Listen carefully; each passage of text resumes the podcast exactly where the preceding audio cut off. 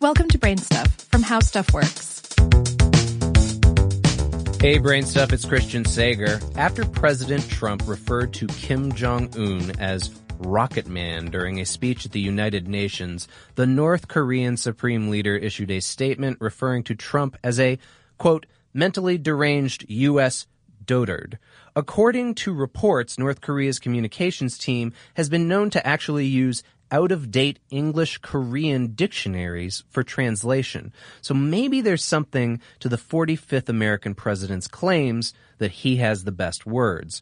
Regardless, if nothing else comes out of this latest incident, at least the word dotard is having a moment. Here's what it means, as well as a few more insulting terms that have gone the way of the dodo, but that we're hoping at some point will enjoy their own renaissance. So Kim Jong-un called Donald Trump a dotard. What is that exactly? The term goes back to the 1300s and means someone who's in his or her dotage, which according to the Merriam-Webster dictionary is, quote, a state or period of senile decay marked by decline of mental poise and alertness. In recent years, dotard has primarily shown up in writing about the arts.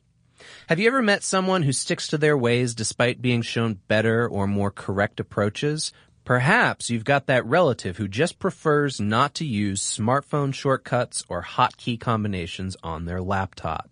Congrats! You are related to a Mumpsimus. Merriam-Webster suggests that the etymology of Mumpsimus goes back to an illiterate priest who mistakenly used the term in place of the Latin word sumpsimus, which means we have taken. He did this during a mass ritual, but refused to correct himself even after the error was pointed out. Now, everyone's got that pedantic friend who only interrupts or chimes in to correct another person. You may call them nitpicky know-it-alls who live to contradict with an irritating, well, technically, or just plain old mansplainers, but why not call them a snout band? That is the forgotten old English insult, and that's what it means snout band. The medlar, however, is a type of hard-skinned fruit with a gaping open apex. And the only time it's soft enough to eat is when it's on the verge of going bad. So it was often associated with rottenness and showed up in insulting references to prostitution, genitals, and rear ends. In post-Renaissance England, medlars were often called open arses due to their appearance, making for plenty of wordplay and insult potential in poems and plays. Shakespeare in particular enjoyed the medlar, using the word as a pun on meddler in Timon of Athens and for some of Mercutio's teasing of Romeo in Romeo and Juliet. Jokes about medlars appeared even earlier than that though, popping up in Chaucer's Canterbury Tales in the late 14th century.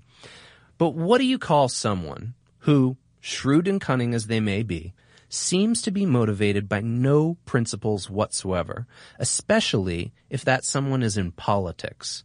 Well, Snollygoster is the term you're looking for, popularized in the 1890s by the Georgia politician Colonel H. J. W. Ham. The term goes back at least a half decade more than that. An 1895 Ohio newspaper defined it thusly, quote, a snollygoster is a fellow who wants office, regardless of party, platform, or principles, and who, whenever he wins, gets there by the sheer amount of monumental, tocnifical assumancy. Whew.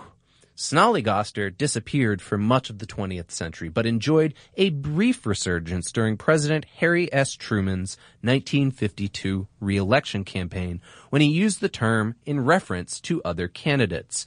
And here's our last one. You want to insult someone's cooking? Call that plate in front of you a slumgullion. The word's gone through some changes over its lifespan, but today it means an unappetizing or cheaply made stew. In 1851's Moby Dick, Herman Melville used the phrase slobgollion to refer to the waste from processing whale carcasses, and the word slumgullion shows up that same decade in miners' diaries describing a slurry leftover from mining gold. In 1872, when Mark Twain used the word in his semi-autobiographical book Roughing It, he was using it to refer to a disgusting beverage, and within two decades, it was used to refer to muddy looking stews.